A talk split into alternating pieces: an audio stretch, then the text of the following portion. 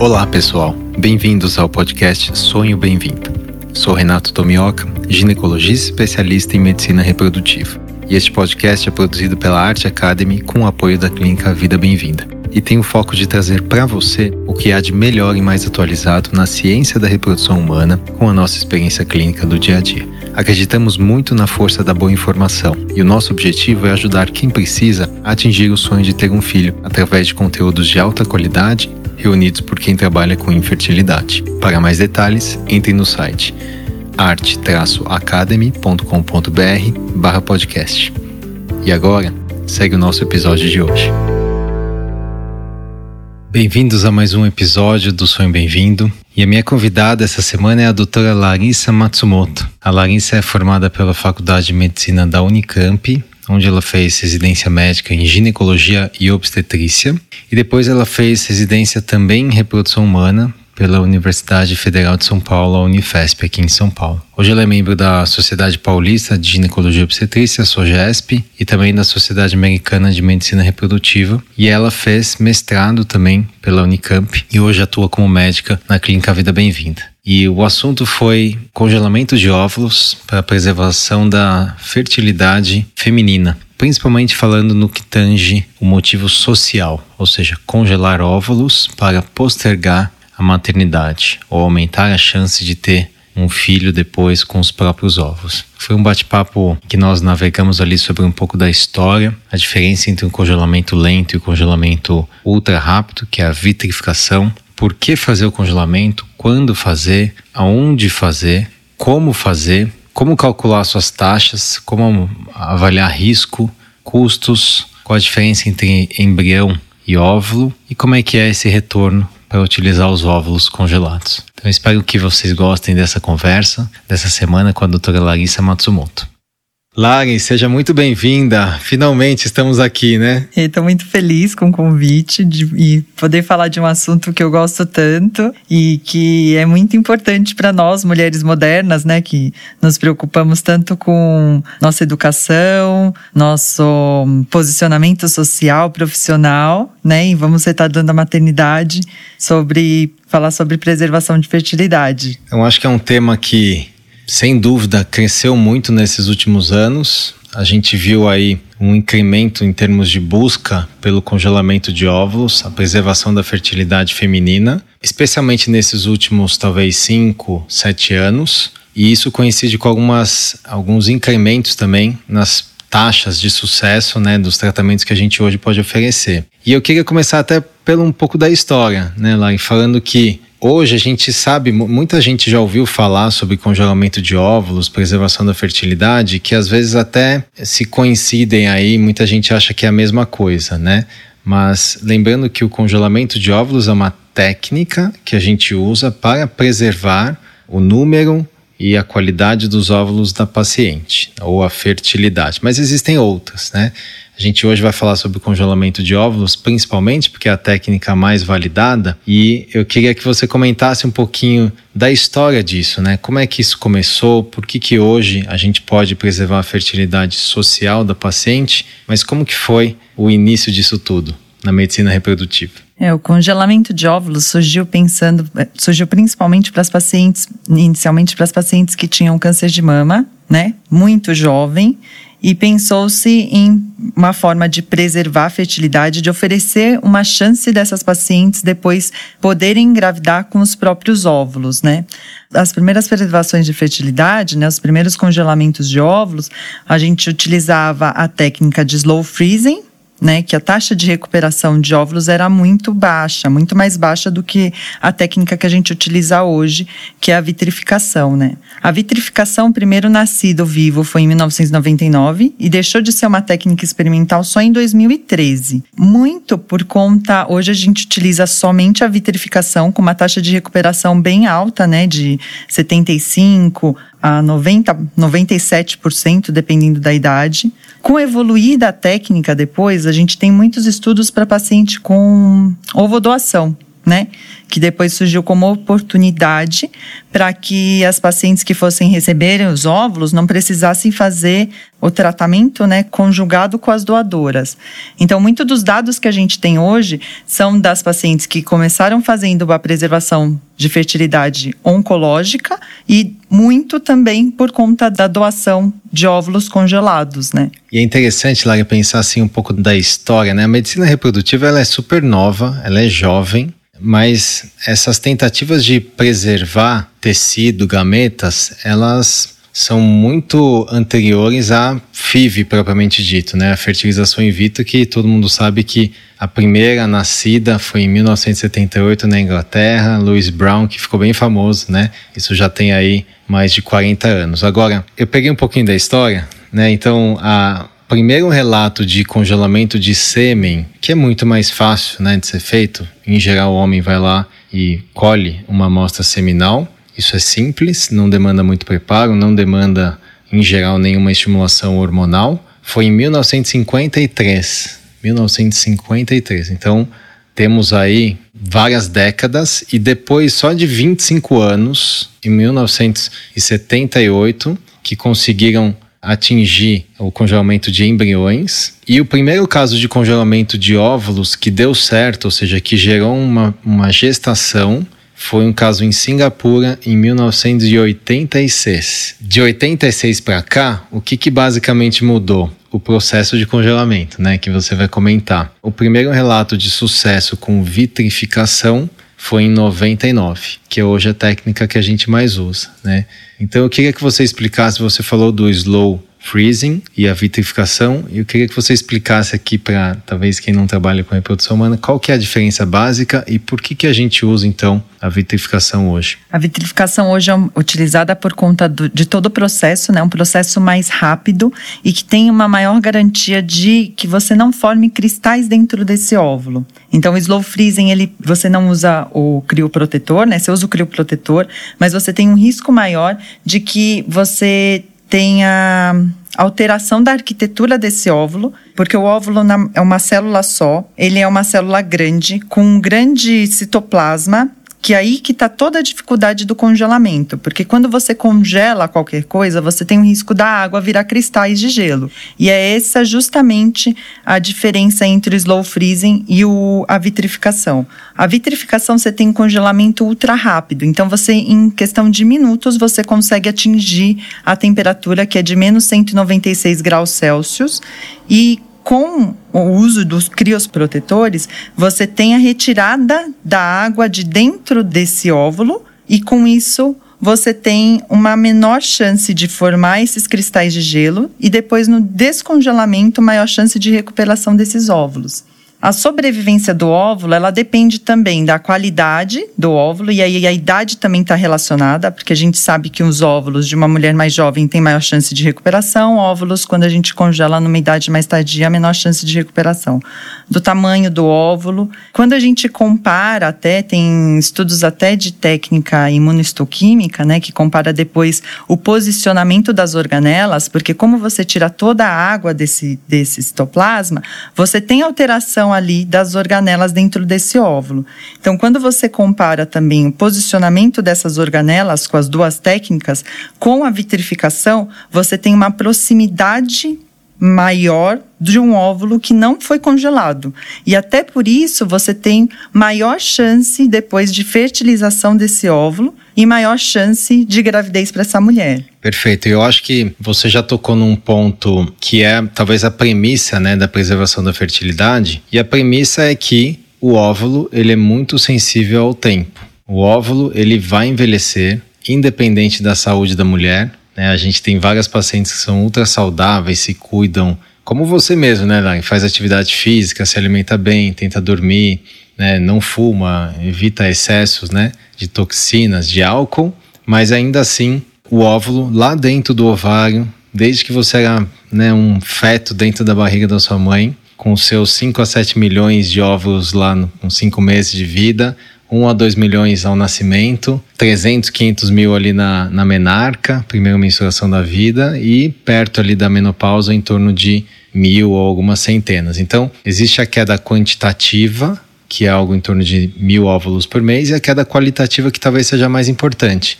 Então a premissa é que vai cair a qualidade e a quantidade. Então, baseado nisso, se eu congelar um número bom e numa idade boa, eu devo aumentar a minha probabilidade de sucesso. E entenda-se sucesso, taxa de nascido vivo, né? De ter o bebê nascido e muitas vezes saudável, né? Cromossomicamente normal. Então essa é a, é a premissa que a gente usa para indicar, né? Ou seja, por que fazer? No fundo, no fundo, é um pouco de você ser a mesma, a sua própria doadora no futuro. Né? Então você está preservando, fazendo o seu banquinho de óvulos para no futuro, se você precisar, né? E a gente vai entrar nisso, se vale a pena, com que idade, qual a probabilidade de você usar. Você tem lá o seu banco de óvulos. Então, Lari, assim, minha pergunta, e até com, né, uma pergunta como você, como mulher, hoje, como que você enxerga a preservação da fertilidade do ponto de vista social? Por que fazer? Assim, vale a pena? Quando que você cogita fazer? Quando que você indica isso para os pacientes? Qual a sua percepção hoje, Lai? Então, isso que você comentou sobre a queda da reserva ovariana, né, é muito importante, é o principal ponto a se pensar, né? O que, de forma geral, quando que a gente pensa em preservação da fertilidade? Quando a gente pensa que a idade vai ser a idade ou que você tenha em vista aí um fator de risco de infertilidade no futuro. Então, a idade é um fator importante, porque se a gente for pensar uma mulher com mais de 38 anos, a chance de gravidez ao longo de um ano é de 7%. E muitas vezes, né, a gente encontra somente como fator justamente a idade. Às vezes você não encontra um fator muito claro de infertilidade numa paciente com mais de 40 anos e a idade pode ser o fator que justifique tudo, tudo isso, né? E a qualidade é o ponto principal, porque muitas vezes a gente se depara com uma mulher com 38 anos e um antimileriano, um hormônio antimileriano, né, que é um dos marcadores de reserva ovariana, facilmente dosado hoje, com antimileriano bom, uma contagem de folículos boa, mas a qualidade dos óvulos, a chance de formar embrião desse óvulo e a chance de que tenhamos um embrião geneticamente normal, que é o embrião que vai gerar gravidez, ela acaba sendo reduzida a cada ano, né? Então, o marco, a gente fala 37 anos, que é ali quando os estudos mostram que quando você faz a biópsia do embrião, você passa a tocar a chance de 50% de embrião normal, 50% de embrião alterado. Então, é pensando justamente nisso, no risco de você reduzir as alterações genéticas e aí diretamente uma correlação com o aumento de risco de aborto, né, que a gente tem a partir dos 35 anos e progressivamente até os 40 anos, sendo que uma mulher com 40 anos tem um risco de aborto aí de 50% no geral e uma mulher com 45 anos um risco de 80% de aborto. E os riscos aí que popularmente se fala, né, o risco de síndrome de Down, que com 40 anos chega a 1 para 84, 1%, dependendo da, da estatística que a gente utiliza, né. Então, o fato de preservar a fertilidade, você vai justamente ter a chance de que você engravide com os próprios óvulos, que é isso que você disse, ser a sua própria doadora no futuro, com uma qualidade e uma chance de que você tenha evolução dessa gestação, né, nascido vivo e com uma redução de risco para as doenças sindrômicas e até mesmo para aborto. Né? Então, acho que resumindo, né, por que fazer é assim: se existe uma dúvida ou um desejo, muitas mulheres já nascem, né? Desde pequena tem aquele desejo da maternidade. Muitas não têm, algumas nunca pensaram, mas têm dúvidas, né? A gente vê bastante isso na prática e fica aquela sensação: poxa, será que se quando eu quiser não tiver mais a possibilidade de usar os meus ovos, eu vou me arrepender? Ou né, eu, eu não tenho esse desejo mesmo e no futuro eu posso usar óvulos doados. Então, acho que no fundo é isso, né? É uma preservação de gametas, não é uma preservação de tecido hormonal, não é uma preservação de saúde feminina, é uma preservação exclusivamente visando fertilidade, visando gestar, engravidar com os óvulos próprios. O porquê eu acho que é uma, é uma decisão muito individual, né, Lari? Eu vejo que na prática, na prática mesmo, quando a paciente chega ali no consultório procurando a gente para congelar, é uma decisão que às vezes demora para a paciente ter. Né, demora às vezes meses ou anos. Né? Então, ela às vezes teve o contato, uma amiga que já fez, ou duas amigas que fizeram, ou quatro que já fizeram, estão com uma idade parecida, né? mas ela ali não, ainda não decidiu. Por quê? É uma decisão particular, individual, que envolve um custo em geral que ela vai arcar né? Um tempo que ela vai usar para fazer isso, que demanda um certo tempo, um esforço, e em geral são mulheres que têm uma vida super atarefada, cheia de trabalho, cheia de agenda comprometida. Então, o que eu sinto é que é uma decisão difícil, mas, como você falou, a gente tem essa função de ajudá-la na decisão, seja para fazer mesmo, seja até para falar, olha, a chance ela é muito baixa. Talvez seja melhor não fazer, né, Lari? E eu queria que você comentasse isso. Então, quando fazer? Uma vez que a, a paciente te procura ou tem esse desejo expresso de congelar óvulo, quando que ela deveria congelar? O quanto antes melhor? Ou existe ali um sweet spot para buscar o congelamento porque a probabilidade é maior dela utilizar e compensar esse investimento, né? Você sabe, Rick, que uma vez eu assisti uma aula que eu gostei da forma como ela abordava. Ela falava assim que pensar em preservação de fertilidade, você tem que informar a paciente, né, quando ela chega nesse limite de idade, mesmo que ela não pense em maternidade naquele momento ou não se veja mãe, você tem que informar dessa opção. E se ela for uma pessoa que aceita a ovo doação tranquilamente, pode ser que não seja a primeira opção aí, né? Mas é muito difícil quando você não pensa em maternidade, você já pensar em ovo doação, você saltar desse passo, né? Acho que quando você tem aí mais de 40 anos, talvez você já tenha contato com isso e você já pense, né, em, em, como isso como opção.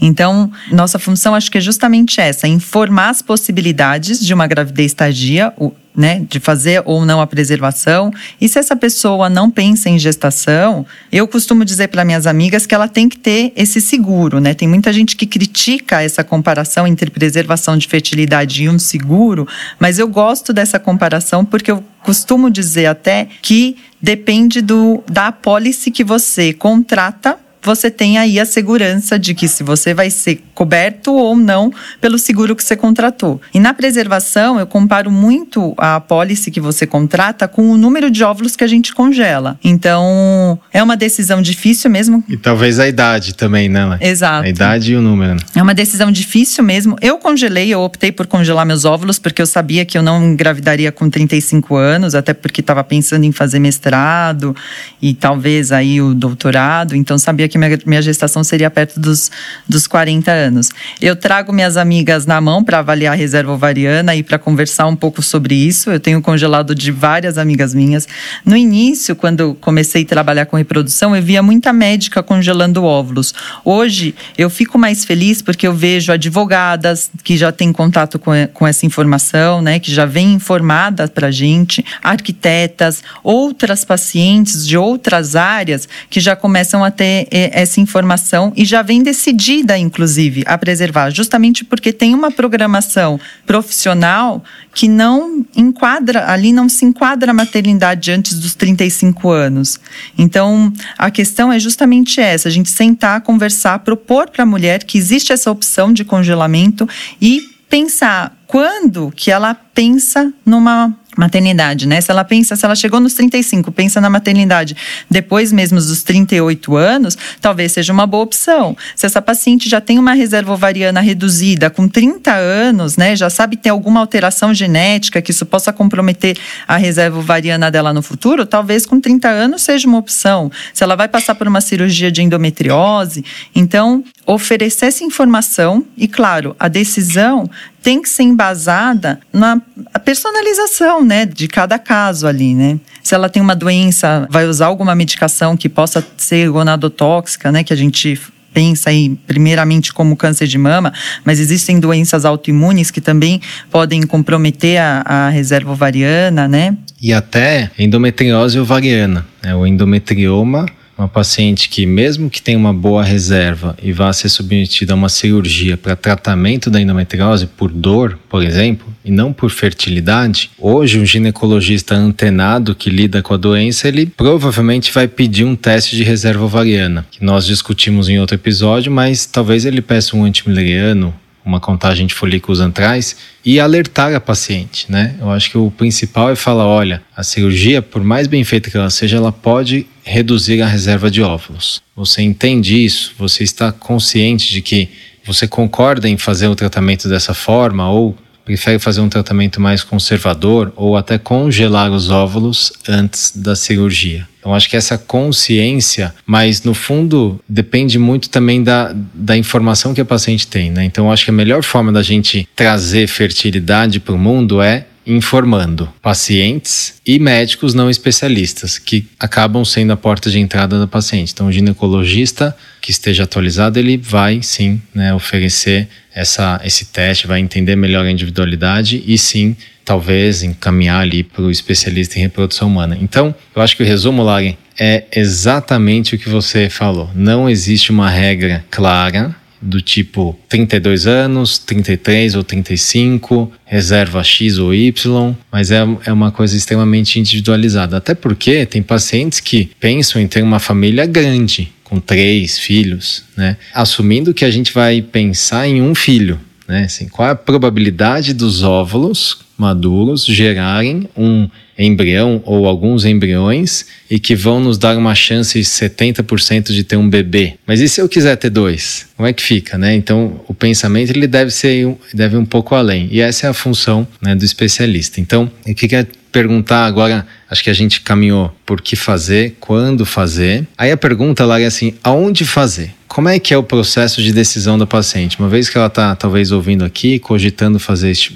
congelamento de óvulos, mas como é que ela busca isso? Ela busca uma clínica direto, ela busca o gineco? Como saber se a clínica ela é adequada para preservar os óvulos? Então, a gente tem que ser muito honesto em relação às nossas taxas de recuperação, né? Eu acho que esse é o ponto principal. A taxa de recuperação de óvulos descongelados. Eu estava até dando uma olhada nas pacientes que tinham congelado os óvulos e depois em entrevistas, né? Qual a porcentagem de paciente que realmente ficou contente com as informações que elas recebiam e a porcentagem de pacientes que referiam que tinham essa informação de forma muito clara, era perto de 50%. Um estudo americano isso? É, da Universidade de São Francisco. E eu acho que é, esse ponto é fundamental, assim, você informar a paciente de forma honesta sobre as taxas de descongelamento, as taxas de nascido vivos do seu laboratório, porque é isso que ela vai pensar depois, né? Porque o, tratamento de preservação de fertilidade a gente divide em duas fases, né?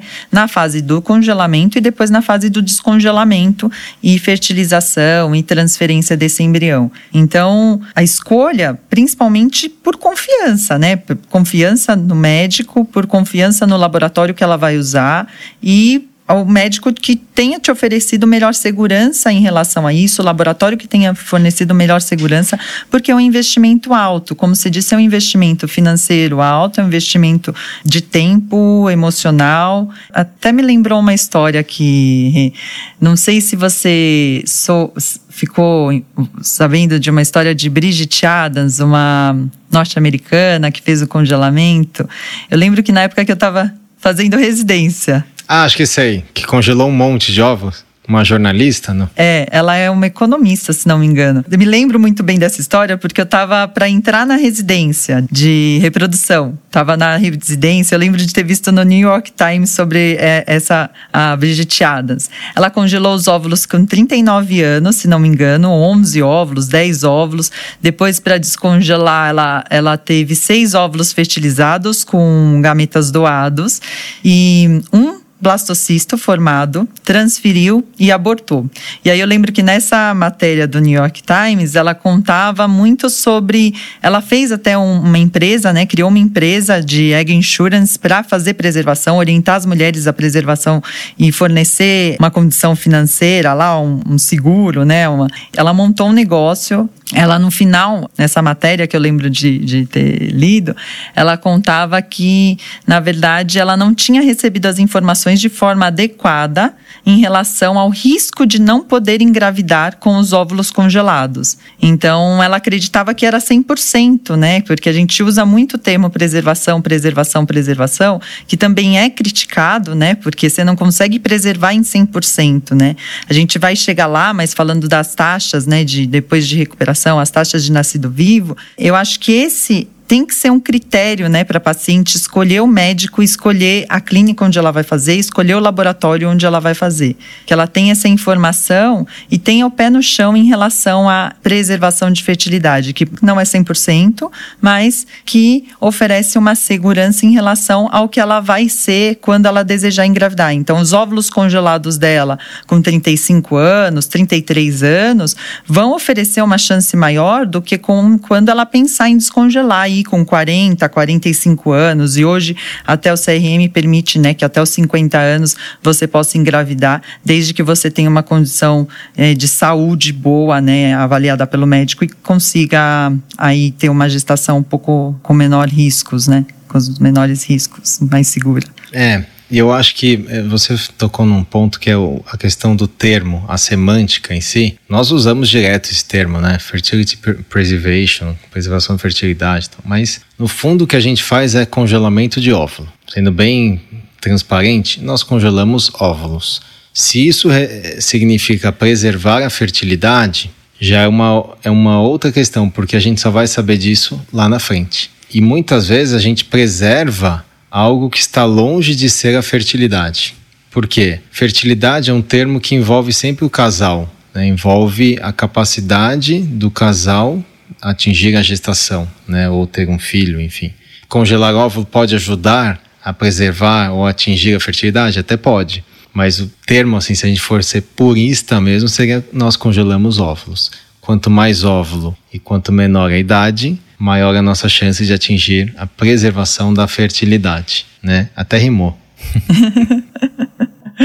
Exato. Lara, então deixa eu te perguntar uma outra coisa aqui, que eu acho que ficou bem claro. Nós entendemos aqui que onde fazer, acho que buscar uma clínica que tenha essa transparência e que e a minha visão sobre o congelamento de óvulo amadureceu muito nos últimos anos. Muito principalmente por conta da, da busca das pacientes que já tinham óvulos para engravidar, para utilizar mesmo os óvulos. E é nesse momento que a gente tem que pensar quando a gente está congelando. Né? Quando o paciente vai lá buscar o congelamento, você tem que já fazer um ensaio, um raciocínio de como é que vai ser se um dia ela precisar utilizar. Então, será que esses 10 óvulos serão suficientes para você chegar nesse embrião, para você ter um bebê? Será que se você pensa em ter mais filhos, não valeria a pena congelar mais e o esforço deve ser feito o quanto antes, né? Não, não jogar isso para depois? Eu tento estressar isso sempre, esses raciocínios, porque fica fácil de entender as porcentagens, falando um pouco daquele funil da fertilização in vitro,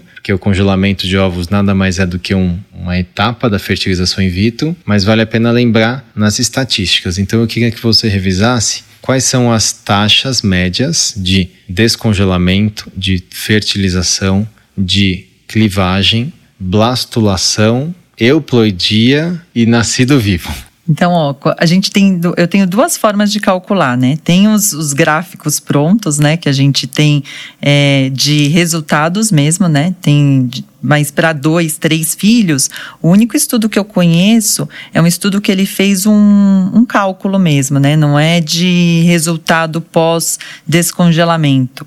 Ele calculou as chances de segundo e terceiro filho e aí a gente tem os gráficos aí de chances de gestação. No geral, o que, que a gente considera, né? Por óvulo congelado com, 30, com menos de 35 anos, a gente tem aí pelas estatísticas a chance de formar blastocisto de 6 a 8% com a técnica que a gente utiliza hoje, que é a vitrificação, né? Tem dois estudos que eu estava dando uma olhada aqui, que era Doyle de 2016 e o da Cobo de 2016 também, que eles chegaram na mesma chance de gravidez para mulheres com menos de 35 anos com 10 óvulos congelados, que seria de 60%. De gravidez, né? Gestação. De gravidez. Então, quando a gente pensa aí em taxa de euploidia, tem comparação já de é, entre óvulos a fresco e congelado e não mudou, então não aumenta risco de aneuploidia você congelar os óvulos. Indo um pouco mais à frente até, né? E a gente recebe muito essa pergunta no consultório, né? Se aumenta riscos de malformação, se aumenta os riscos de alteração de intelecto, né? Não sei se você se depara também com esse tipo de, de perguntas quando a gente vai congelar. E é importante informar que os estudos mostram que também não existe diferença em relação ao óvulo utilizado a fresco e que vai passar pela fertilização in vitro, né? Então, o fato de você ter o óvulo congelado não aumenta o risco de você ter alterações genéticas ou malformações. Quando a gente pensa em chances de embrião geneticamente normal, aí com 30 35 anos, a gente tem uma taxa de aproveitamento aí dos embriões perto de 70%. Com 38 anos, chega a 46, 50%. Com 40 anos, a chance de encontrarmos embrião normal é menor do que 40%. Então, se a gente pensar aí na evolução da idade, né, quanto mais precoce você congelar, maior a chance de você ter depois do descongelamento da fertilização que esse embrião seja geneticamente normal e sendo geneticamente normal, a chance de evolução aí da gestação é maior. Eu acho que às vezes a gente tem dificuldade de entender na nossa cabeça né, um pouco mais racional e talvez por lógica essas perdas, né, Lai? A gente tem, assim, às vezes é difícil a gente falar, olha, nós precisamos de 20 óvulos para conseguir uma chance boa de um nascido vivo de 70% de ter um bebê. Pode parecer um absurdo, né? Poxa, mas vou usar 20 óvulos para ter um bebê? E aí tem que lembrar, eu sempre falo também isso para os casais, que o processo reprodutivo, ele é um processo pouco eficiente. Ele é um processo que você precisa de né, mil óvulos por mês para ovular um, milhões de espermatozoides para chegar um espermatozoide dentro desse óvulo, fecundar, formar um embrião e talvez esse embrião ser normal implantar e gerar uma gravidez evolutiva. E a gente precisa repetir isso vezes 12 para falar que não deu certo. Ou seja, a gente precisa esperar 12 meses de tentativas para o casal tentando ali todo mês para falar: olha, alguma coisa pode estar errada, vamos investigar. Infertilidade. Então o processo ele é ineficiente. Quando a gente transporta um processo né, biológico super complexo, ineficiente para o laboratório, não adianta a gente querer achar que ele vai ser ultra eficiente, né? Porque os gametas, eles estão, são os a matéria-prima é a mesma. O que a gente tenta fazer é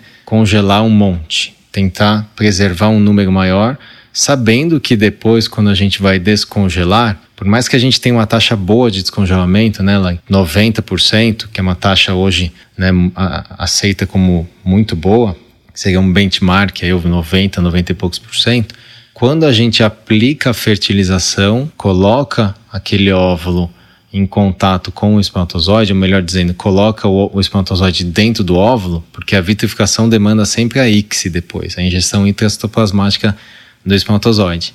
Esse conjuntinho de óvulo mais espermatozoide, ele pode ou não virar o embrião. E isso é completamente natural.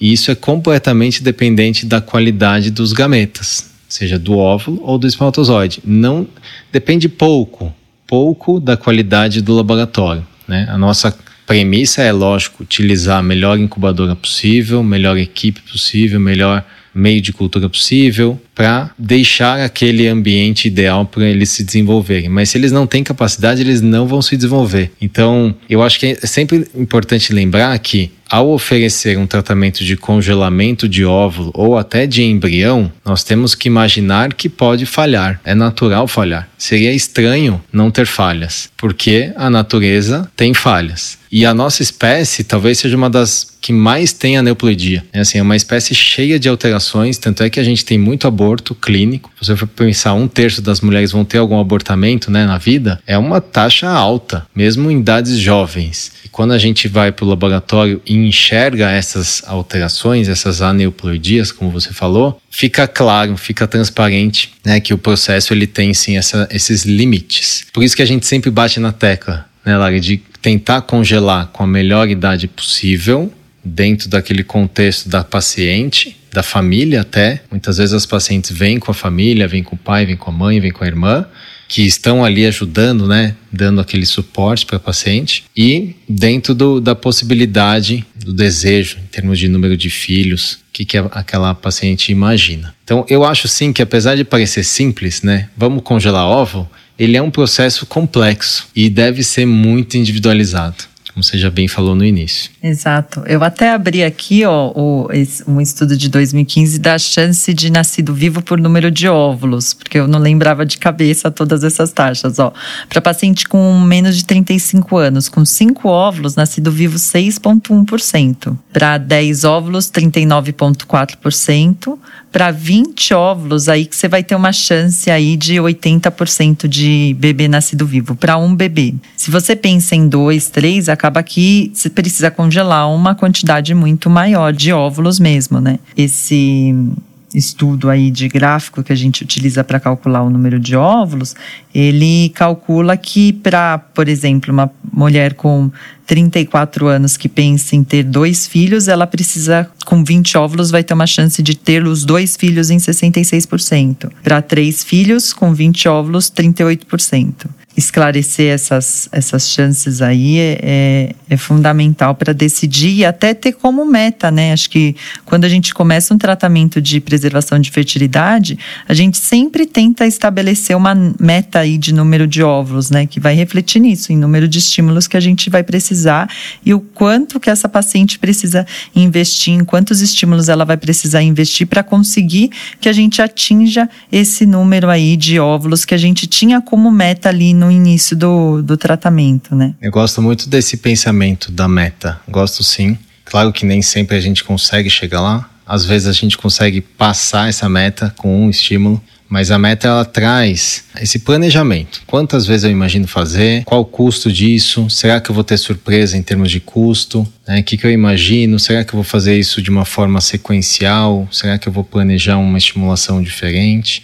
E até, será que eu vou congelar os óvulos e vou postergar muito as minhas tentativas naturais? Ou eu vou congelar uma reserva ali que eu consegui, dei o meu máximo, mas eu vou tentar, em vez de jogar muito as tentativas lá para frente, vou tentar engravidar um pouquinho antes. Claro que isso é muito complexo, né? Envolve o casal, envolve às vezes casamento, relacionamento, mas são pensamentos, né, que a gente tenta ajudar ali a paciente. Lara, eu queria que você comentasse um pouquinho agora sobre como é que é o processo do congelamento. Quais exames a paciente faz, como é que é o preparo do corpo dela para fazer o congelamento, se você tem alguma dica, um pouco do, do processo em si da estimulação e a coleta em si. Então, o processo inicial é o mesmo de uma fertilização in vitro, né? Estimulação. Então, vou começar da primeira consulta, na verdade, né? O ideal é que essa paciente procure mesmo um médico especialista em, fertilidade, né? Uma clínica de fertilidade, para a gente poder informar tudo isso para ela, né? Ter uma conversa bem franca em relação a tudo, esclarecer sobre o, o processo inteiro e a coleta dos exames. Então, a gente faz uma avaliação da reserva ovariana. Logo na primeira consulta, a gente já já faz o ultrassom, que a gente faz a contagem de folículos antrais, que é um ultrassom com avaliação ovariana, um ultrassom transvaginal. E com a contagem de folículos antrais, a gente acaba tendo aí uma noção bem verossímil, né, do que o que esse ovário pode oferecer para a gente depois de estimulado. Então, a gente faz o, esse ultrassom transvaginal, Muitas das vezes a gente pede o hormônio antimileriano, que também se correlaciona com o potencial de resposta desse ovário às medicações e até para é, serve como um marcador no futuro, né, de como vai essa reserva ovariana dessa mulher e como que vai evoluindo aí ao longo do tempo, ou se ela for passar por cirurgia depois como que ficou, né, pós cirurgia ou pós algum tratamento mais específico. A gente pede as sorologias, né, que é por determinação da Anvisa, costumo pedir o cariótipo, mas o cariótipo para esse momento ele não costuma, não é fundamental. A gente precisa ter o cariótipo no momento do descongelamento, o resultado para a gente saber se tem indicação mesmo de fazer depois a biópsia, se caso ele venha alterado ou não. A chance do cariótipo vir alterado numa população geral, né, que não é uma população infértil, é de 1,5%. E os exames gerais para a gente saber se ela está numa boa condição de resposta. Então, os hormonais, é, se ela tiver com alteração de hipotiroideia descompensada, alguma alteração, alguma descompensação clínica, é importante que a gente consiga aí uma compensação para que ela tenha melhor resposta. Outro fator que é importante avaliar também é o IMC, né? Até para a gente calcular a dose que a gente vai utilizar de medicação. Lembrando que o IMC é o índice de massa corpórea ou corporal, né? Que é o peso da paciente em quilos dividido pela altura ao quadrado. Então a gente usa, né, um número né, que a gente usa clinicamente para falar se ela está eutrófica, peso normal, sobrepeso ou obesa. Exato, Rê. E com isso, né, com a avaliação clínica, a gente consegue até, e avaliação de reserva avaliana, até predizer, né, como, se essa paciente vai ter um risco de peristímulo ou não. Porque já que a gente pensa em quantidade, quantidade de óvulos, um dos pontos que a gente tem que tomar cuidado aí na estimulação dessa paciente é justamente no risco dela vir a fazer a hiperestimulação, síndrome de hiperestimulação ovariana, que não é tão comum, né, vai depender muito do, do risco e de quantos óvulos a gente tiver captado. Então, a estimulação por si só, né? A gente induz o ovário com medicações que são medicações é, semelhantes às, às, que a gente produz normalmente para que cresça o folículo. Nosso objetivo é o crescimento dos folículos. Então a gente costuma utilizar FSH e às vezes associado ou não ao LH, né? Vai dependendo muito do protocolo que a gente vai utilizar. Então a gente usa a FSH em doses altas, né? Para que a gente tenha um número bom aí de, de óvulos captados e acompanha o processo por ultrassons seriados. Então, a gente pode começar o estímulo ou com a paciente menstruada ou em fase lútea, que é pós-ovulação, e primeiro ultrassom nessa fase de início, depois seis a sete dias depois, cinco a sete dias depois, um outro ultrassom depois de mais dois ou três dias e assim até a captação. Quando esse folículo ele atinge um tamanho adequado, né, e esse tamanho precisa, ele se correlaciona com a chance chance da gente captar óvulos maduros, que é o que a gente consegue congelar, a gente induz a ovulação. A gente faz medicação para que ou é, libere LH ou haja no folículo, né, nas células da teca, fazendo produção de, simulando, né, o LH e levando esse óvulo a terminar aí o processo de meiose para que ele atinja esse estágio de maturação, que é quando a gente consegue captá-lo e congelá-lo. 36 horas depois, no laboratório de fertilidade. Essa paciente anestesiada, então uma sedação, o processo é muito rápido, é 15 a 20 minutos, guiado por ultrassom transvaginal, a gente aspira esses folículos, que são cistos, né? Aspiramos esses folículos e vai para o laboratório. No laboratório, elas fazem o óvulo ele coberto de células da granulosa, né? Que são as células que estão ali no folículo. No laboratório, ela denuda, ela tira essas células, avalia se o óvulo é maduro ou não e congela os óvulos maduros. Muito técnico, né? Mas não, acho que ficou ótimo e e como é que é o, o, o pós da coleta lá? A paciente vai para casa, fica descanso, como é que é o follow-up? Ela volta a menstruar?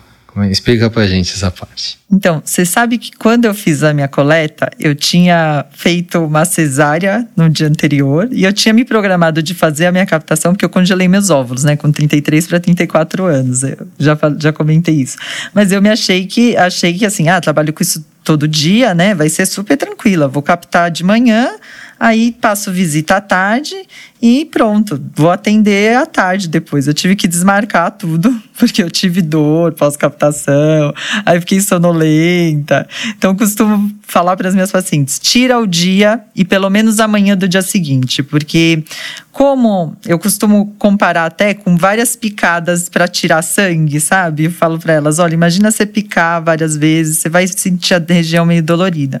Porque é isso, a agulha é, é fina, é, né? Ela assusta pelo tamanho até quando elas vêm, né? Mas é uma agulha fininha, mas que a gente faz a punção do ovário, né? Então a gente acaba furando esse ovário e quando a estimulação, né? A gente tem vários folículos naquele ovário, esse ovário ele está aumentado de tamanho muitas vezes 5 a 10 vezes o volume do que ele é normalmente. Então é um ovário que já está totalmente distendido, tanto que elas falam, tô com a barriga inchada, né? Porque tem o um aumento do volume abdominal.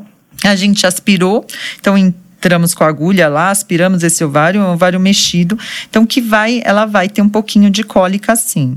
O importante é a gente avaliar, como eu disse, o risco de síndrome de peristímulo ovariano, né? E quando essa paciente tem esse risco, a gente já tomar as condutas antes, que é justamente o que a gente não quer que ela desenvolva, né? Porque a gente tem que fornecer, né, uma segurança para essa paciente para que ela não tenha aí esse risco aumentado. É pequeno, né? De 1,5 a 3% quando a gente já toma as condutas antes, que é não usar o HCG, né? Depois é acompanhar essa paciente paciente, utilizar as medicações é, cabergolina, por exemplo. Quando você detecta esse risco já durante a estimulação, o uso do letrozol pode ajudar, né, a não aumentar tanto esse estradiol, né. Depois, uma dieta hiperproteica, hidratação. Então, para os pacientes, no geral, elas vão ter uma cólica de dois, três dias e que isso vai melhorando ao longo do tempo.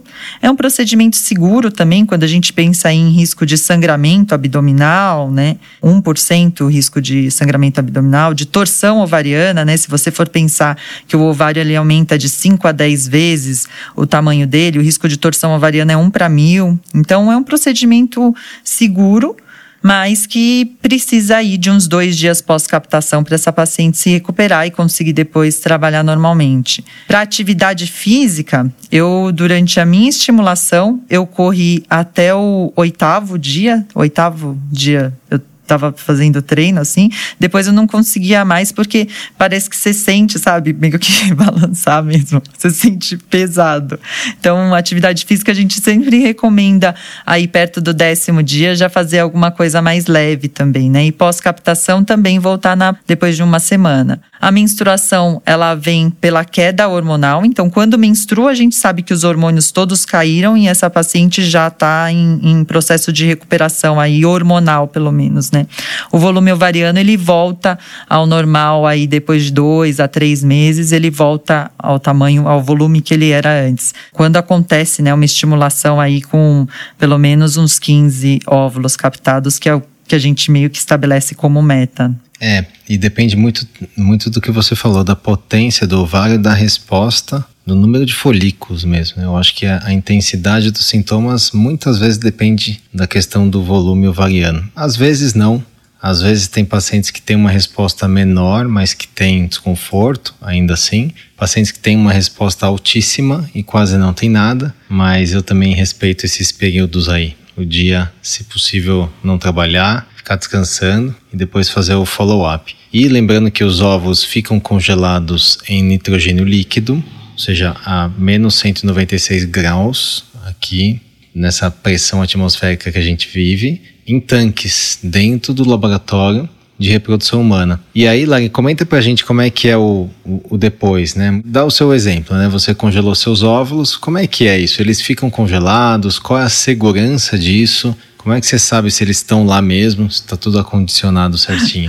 então, é, é, justamente o ponto que a gente discutiu, né, em relação à segurança do laboratório, né? Ter segurança, ter confiança no laboratório. Trouxe meus óvulos lá para o Lab for Life, eu indico para as minhas amigas que façam lá, né? Porque é, é a gente né, que participou de todo o processo de instalação lá, a gente sabe que é, o risco né, de que a gente perca temperatura, né, a gente tem geradores que mantêm é, essa segurança. Né. A qualidade do laboratório é a segurança de que os óvulos vão estar congelados de forma adequada e que a gente vai manter aí as chances depois de recuperação. Uma pergunta que eu recebo sempre é quanto tempo de congelamento, né? E eu estava até revendo isso, que saiu recentemente, né? O protocolo de preservação de fertilidade da Escher, acho que saiu semana passada. E eu estava vendo dos países europeus. Então, que tem, existem alguns países que limitam aí o tempo de congelamento de óvulos a cinco anos. Mas a gente não tem um tempo limite de congelamento, né? Tem países que limitam a 5, 10 anos. A gente tem aí resultado de óvulo congelado, né? De 20, aí com slow freezing, né? De 20, acho que era 26 anos, uma paciente de 26 anos que recebeu um óvulo doado de slow freezing com a mesma idade. Saiu o ano passado, acho que uns dois anos essa reportagem, mas que não tem um tempo é, máximo de congelamento, né? A gente pode deixar congelado aí até o tempo que essa mulher pensar em, em, descongelamento, sem uma perda de qualidade, né, tão grande aí. Se a gente pensar se, se reduzem as chances, a Bélgica, se não me engano, o tempo limite são 10 anos. Que no geral, quando a gente congela com 35 anos, essa mulher vem buscar os óvulos antes, né? A, a média de tempo de busca desses óvulos aí é de 6 anos na Europa. Seis anos, legal. Não, e só fazer um comentário que você falou da, da história do laboratório, a estrutura, a capacidade de manter temperatura. Talvez quem não trabalha com reprodução humana possa ter se perguntado: poxa, mas não fica no nitrogênio líquido? né? não fica ali estável, fica assim. Só que é claro que o, a temperatura do ambiente em que estão os tanques, do ambiente em que você faz a coleta, a, a estabilidade dos sistemas da incubadora, né? Porque o óvulo, quando ele sai do ovário, ele vai ali para o embriologista que olha o líquido, o fluido folicular, avalia quantos óvulos vieram e depois coloca na incubadora. Né? Então, esse processo, que às vezes demora até umas duas horas, ele demanda energia, assim, demanda temperatura, estabilidade, demanda alguns líquidos especiais e, portanto, sim, demanda, não é simplesmente tirar do ovário e colocar no nitrogênio. Então, a, a estabilidade, a qualidade do laboratório influencia em, em tudo, não só nessa etapa, mas também depois, quando você vai descongelar e vai fertilizar e formar o embrião e transferir. E às vezes até congelar o embrião depois, né?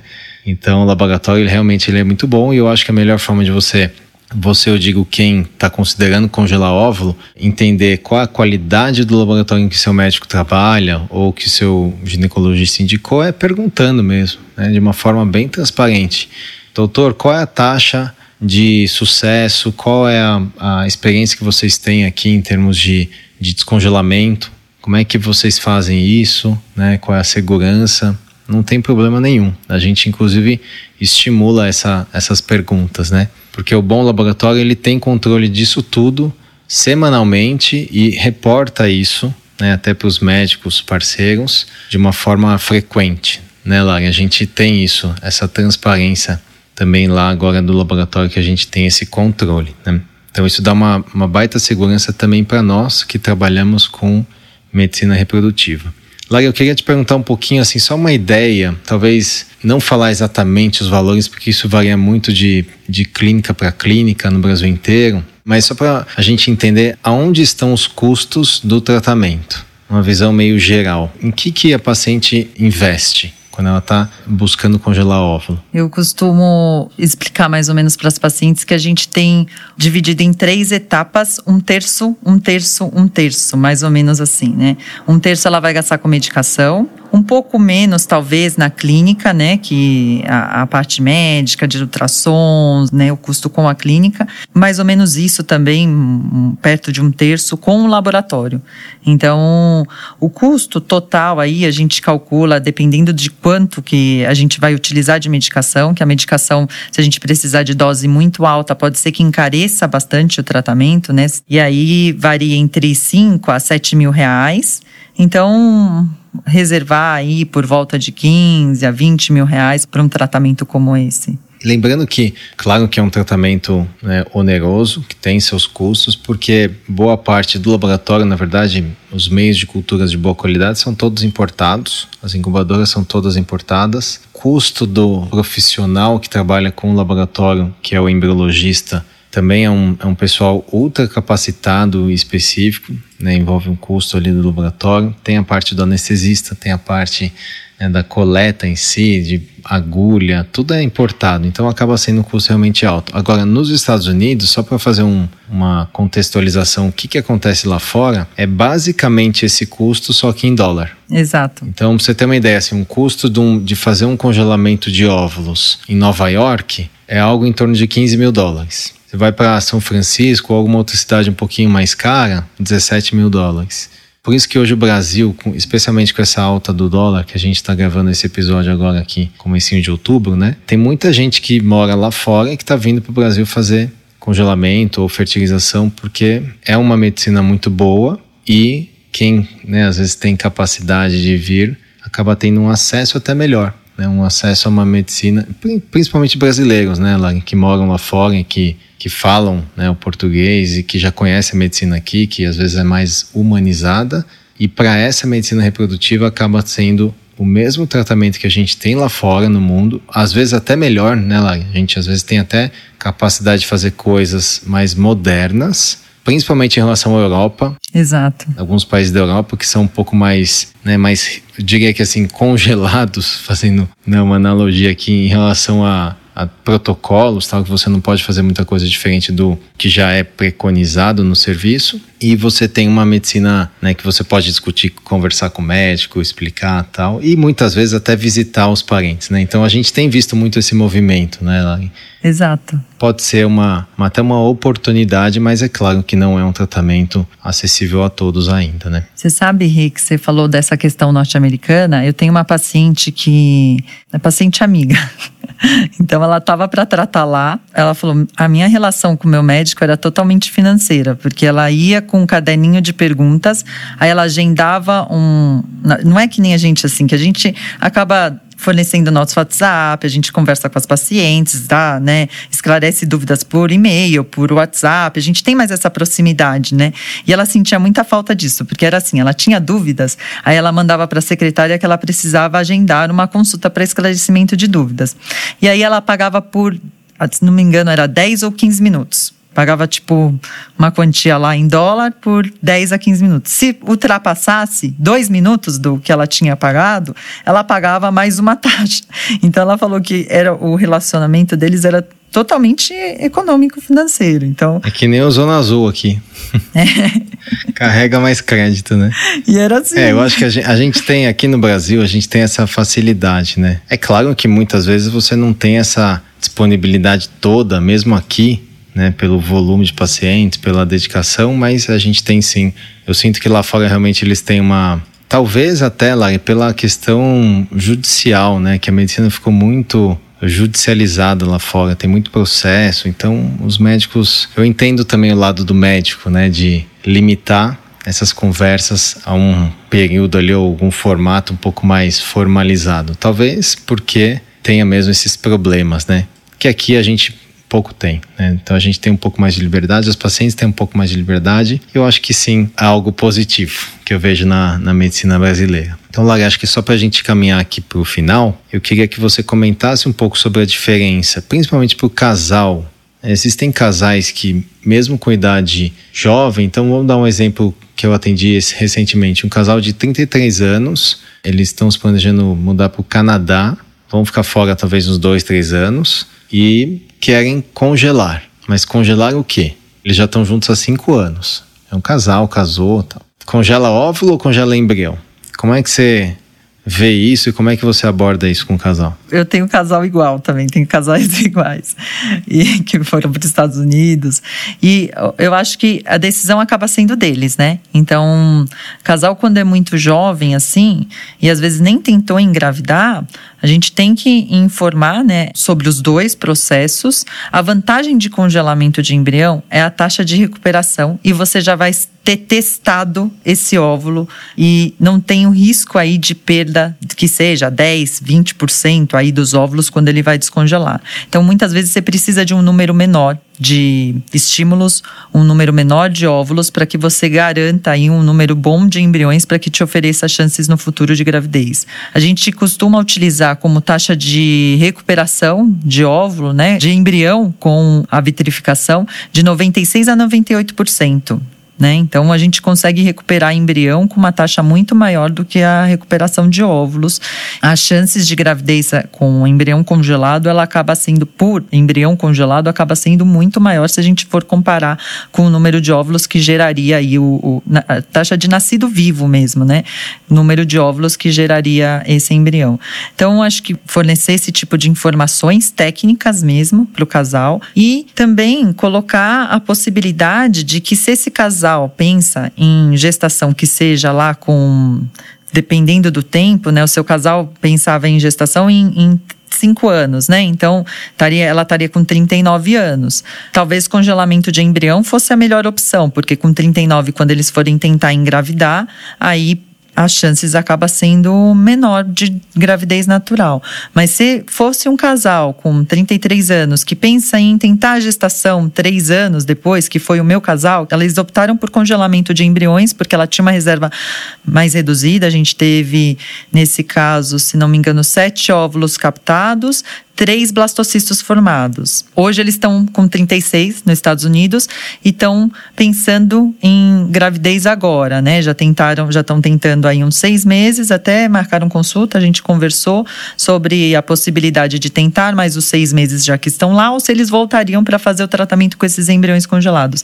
Então, às vezes, o que acontece? Se esse casal engravida, né, tá com 36 anos, engravida naturalmente, pode ser que tenha um número de blastocistos formados, número de embriões formados e congelados, se eles pensarem em uma única gestação, que depois a gente vai ficar com esses embriões congelados. Então, a gente tem que pensar, né, né e aí é justamente individualizar. Então, conversar com o casal sobre a possibilidade de sobrarem embriões congelados e a gente não ter finalidade se eles pensarem em uma gestação só e, e num tempo aí um pouco mais curto, né? Eu acho que a diferença básica é que embrião realmente dá mais visibilidade do que, que pode acontecer. Você tem mais visibilidade do ciclo e se vai dar certo ou não. Uma analogia que eu gosto de fazer com os casais é você tá nessa caminhada em busca do, do filho, você tá mais perto ali da chegada, do final, quando você congela o embrião. Então você já sabe quantos embriões, qual a qualidade, você pode eventualmente fazer o teste genético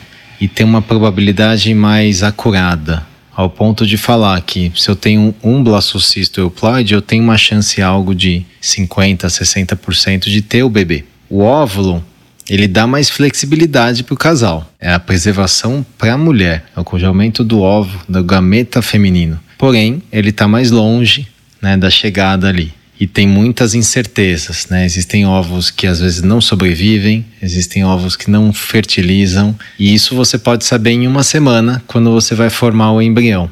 Ou você pode deixar essa resposta para ser feita depois de alguns anos, quando eles vão resgatar esses ovos. Então, essa decisão realmente é uma decisão muito individualizada, né? É uma discussão que às vezes você não consegue responder na primeira consulta, nem na segunda. O casal leva isso para casa, pensa com calma e a gente tenta ajudar trazendo as estatísticas. Eu, em geral, quando eu atendo o casal que realmente tem uma certeza de que quer ter filho, mas quer postergar um pouquinho, eu, em geral, penso muito em congelar o embrião, porque você acaba entregando mais probabilidade de gravidez, né? Você sabe, Rê, que você falou da limitação dos países europeus.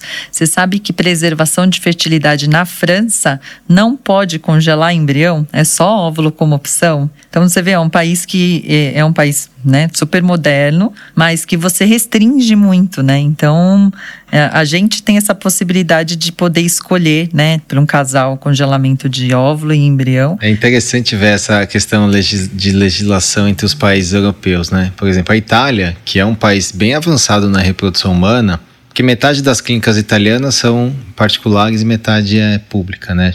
Acho que eu falei isso em outro episódio, mas mesmo das privadas, as pacientes que são inférteis e procuram uma FIV, elas têm direito, elas ganham medicamento do governo. Então, boa parte desse custo aí é coberto. Agora, as pacientes que vão congelar óvulo não ganham. É. Elas não podem. O governo não paga. Então, é um custo que elas têm ali de medicamento que é um custo bem considerável. Agora, na França, as pacientes que demandam FIV, o governo paga até quatro tentativas, até quatro coletas de óvulos e todas as transferências que estão envolvidas desses embriões que for, foram formados. Ou seja, a França ela realmente tem um programa bom para infertilidade, né? Porque com quatro FIVs em geral, você tem uma chance muito boa de nascido vivo, né, cumulativa. E eu lembro que eu tive um casal que o, o, Oscar e eu, a gente acompanhou em conjunto, esse casal mora na França, e eles conseguiram ali então a gente entendeu bem ali como é que era a dinâmica da França.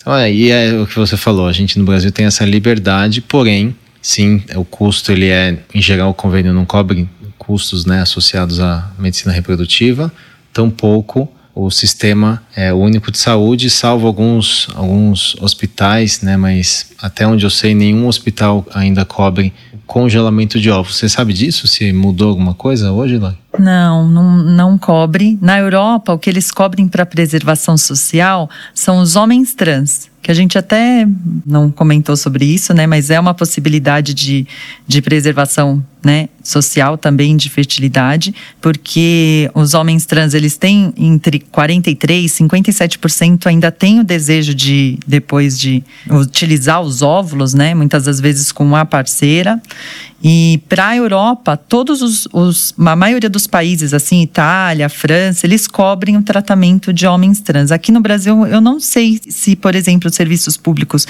acho que o Pérola e, o, e o, a USP, para homens trans, deve cobrir preservação de fertilidade social apenas nesses casos. Mas para preservação social mesmo, o que eu conheço é o programa do LinkedIn, que eu tenho até uma paciente que o namorado, né, eles têm uma união estável, eu fiz a captação dela esses dias. Ela fez a preservação e o LinkedIn, que ele trabalha no LinkedIn, ela trabalha no Facebook. O LinkedIn cobriu a preservação da namorada. Achei super legal, porque achei que fosse só quando a mulher trabalhasse. Então são algumas empresas só aqui no Brasil, né, que cobrem a... Algumas tem. Eu tenho algumas pacientes que trabalham nessas empresas LinkedIn, Facebook, Google também. Lá fora já tem essa tendência há um tempo né, o Brasil começou a fazer, eles, eles reembolsam né, uma parte. Acredito que isso vai ser uma tendência, mas legal você ter falado isso, que o, a empresa do namorado cobriu, da parceira no caso, né, de quem está morando junto ali. Interessante saber disso. Então, eu acho que a mensagem para quem está nos ouvindo e pensa em congelar, se você trabalha numa empresa dessas, né, que são, tem uma visão mais moderna, ou até que existe dúvida, né, pergunta, às vezes tem ali, né, conversa no RH, quem sabe alguém existe essa política, ou até você desperte essa política que eu acho que é super nobre, né, de, de você preservar a fertilidade de uma funcionária que é alta performance na maioria das vezes, que não planeja engravidar nesse, meio, né, nesse momento, por privilegiar inclusive a empresa né, que está ali, lucrando muitas vezes com o trabalho daquela mulher, mas não esquecendo que a fertilidade feminina ela é muito tempo sensível.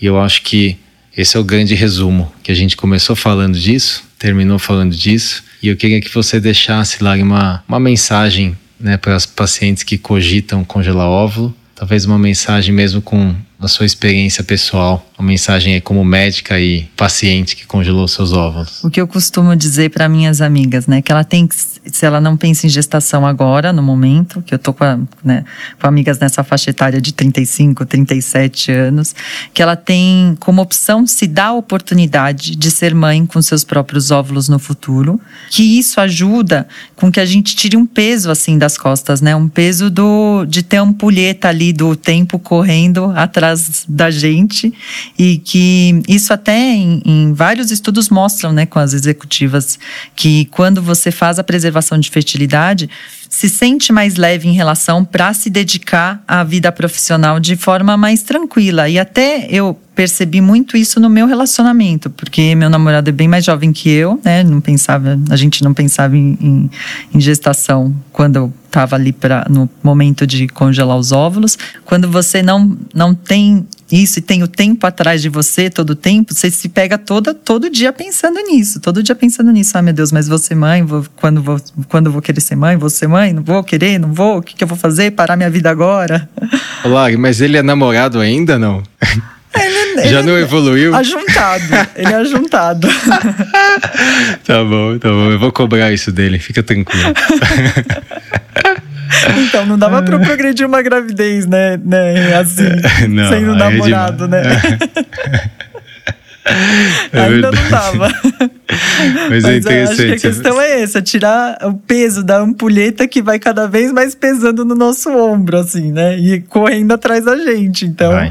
o tempo a gente não consegue lutar contra ele. Eu costumo até falar, brincar, falar assim: olha, pele, rugas, a gente corrige com botox. Ovário, não tem correção. Não tem botox nenhum que preserve, né? Que volte. Pelo menos né? ainda hoje não. Eu acho que a gente está muito longe, né? De é. corrigir, né? E eh, você falou até um ponto interessante lá, do, é, né, Lauren, falando um pouco do seu lado, mas eu posso falar do meu lado. Então, talvez o lado né, do seu namorado, que também, acredite, deve ter tirado um peso dele. Né? Claro que em devido às proporções, mas eu vivi isso também, né? Porque na época a minha namorada, hoje esposa, congelou óvulo também, perto com a sua idade. Muito sobre uma estimulação minha, né? Foi, olha, vamos, vamos entender como é que é a fertilidade e tal. E tirou, lógico, um peso. Criou ali, acho que um relacionamento ainda mais fisiológico. Tudo no seu tempo, né? Eu acho que cada um tem a sua realidade ali, mas para mim foi algo que me aliviou, me trouxe segurança e tranquilidade aí de traçar o nosso caminho. Né? Então eu, eu posso provavelmente ele deve falar isso, né? Que o congelamento talvez mais para frente ele vai ter ainda mais essa clareza de que trouxe aí paz, né, ou harmonia para o relacionamento de vocês também sob a ótica dele, né? Tanto é que ele me ajudou a pagar, então acho que deve. tá vendo? Esse é o parceiro dos sonhos lá. Ai, mas olha só, então eu adorei o nosso bate-papo aqui lá. Espero que. Nossa, gostei quem, muito também. Né, quem nos ouviu aqui tenha aproveitado de alguma forma toda essa informação que você trouxe. E quem tiver dúvidas pode comentar ali no, no post que a gente vai compartilhar nas, nas mídias sociais e também no site do Art Academy. E agradecer o seu tempo, que eu sei que você teve um dia super corrido, mas reservou esse espaço aí na sua agenda super nobre para falar desse tema que certamente aí interessa muitas e muitas mulheres. Foi muito gostosa a conversa e espero que aproveitem e se tiverem qualquer dúvida, né, nos sigam nas redes sociais, né, e a gente vai conversando. Maravilha, bom descanso. Obrigada. Obrigado por estar conosco nesse episódio do Sonho Bem-vindo. Se você estiver interessado em saber mais sobre o que conversamos nesse episódio, entre no site arte-academy.com.br podcast. Você pode nos encontrar no Instagram, arte.academy e arroba Vida Bem-vinda. Se você gostou desse podcast, ficaremos muito felizes de ouvir sua opinião nos comentários da Apple Podcast ou qualquer plataforma que esteja usando. Esse podcast tem caráter meramente informativo e educacional. Não deve ser utilizado para realizar autodiagnóstico ou automedicação. O conteúdo não é feito para substituir a consulta com um profissional de saúde. Em caso de dúvidas, consulte o seu médico. Somente ele está habilitado a praticar o ato médico, conforme recomendação do Conselho Federal de Medicina. Nenhuma relação médico-paciente é estabelecida aqui nesse canal e somos muito transparentes em relação aos conflitos de interesse e levamos isso a sério. Para saber mais, entre no site arte-academy.com.br sobre